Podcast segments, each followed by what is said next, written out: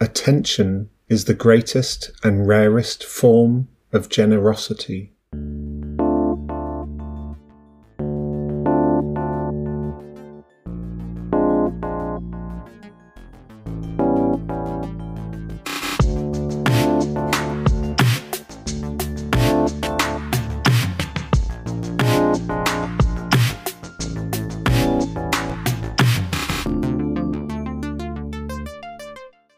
Welcome to On the Edge, a podcast and now also a book about making unexpected connections everywhere and anywhere.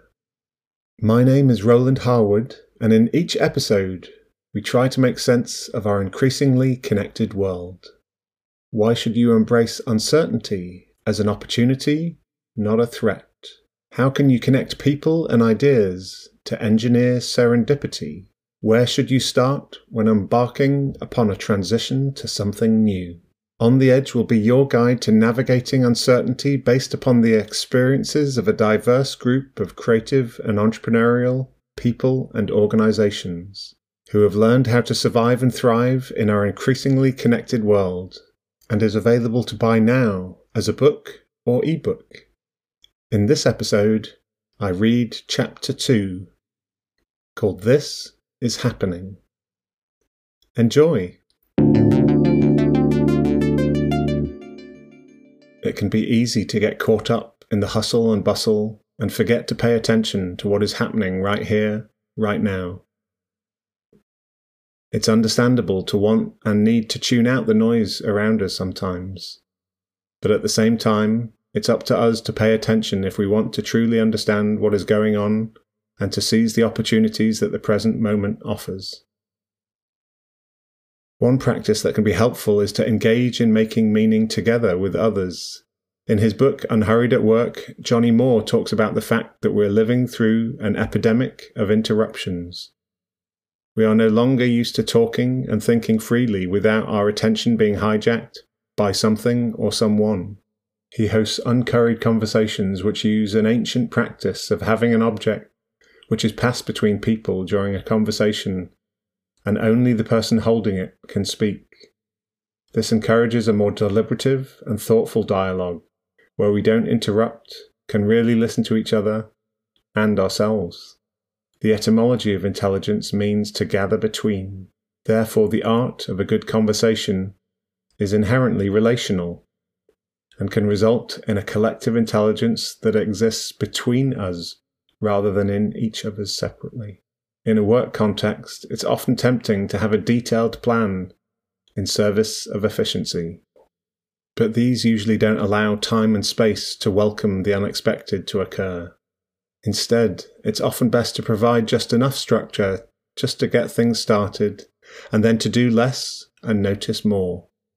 Effective innovation requires slack in systems, yet the goal of efficiency is usually to remove this slack.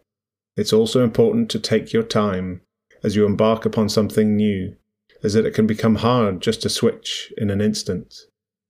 This can sometimes require the creation of new thresholds that create space and permission for everyday transitions to occur. For instance, one of the small things I noticed about working from home more during the pandemic was that I really missed cycling to and from work. This was my planning time in the morning and my processing time in the evening. It provided a clear delineation between work and home life, whose value only revealed itself by its absence. We all need protected space to explore and create something new as well. For instance, in my last company, we created a concept called an innovation airlock, which is a time limited and facilitated process that helps to build trust and opens up a communication channel for large and smaller organizations to collaborate safely. Similarly, yellow learning is a wonderful and hard to describe experience both online and in person that allows you to learn, play, connect, create, rest, explore, and be. These various methods, processes, and communities deliberately create space to allow your curiosity to guide you and to take some time to ask yourself what is happening right now. What excites you? Push what moves. Don't spend time on stuff that doesn't have momentum. Where is the energy? Wherever it is, go there. Who intrigues you? If you know them already, then make time to reconnect. And if you don't know them yet, try to find a way to get in touch. As Douglas Rushkoff said, find the others. They are out there somewhere and closer than we might think. Every single person you will ever meet knows something you don't. So engage with people with a genuine curiosity about what you can learn from their experience. Relationships must be reciprocal to deepen, yet we all value different things. Like compound interest, generosity scales exponentially. Try to find small ways to be helpful early on in any relationship, and it can make a big impact longer term. By offering our time, expertise, and support, we create a positive feedback loop for ourselves and others.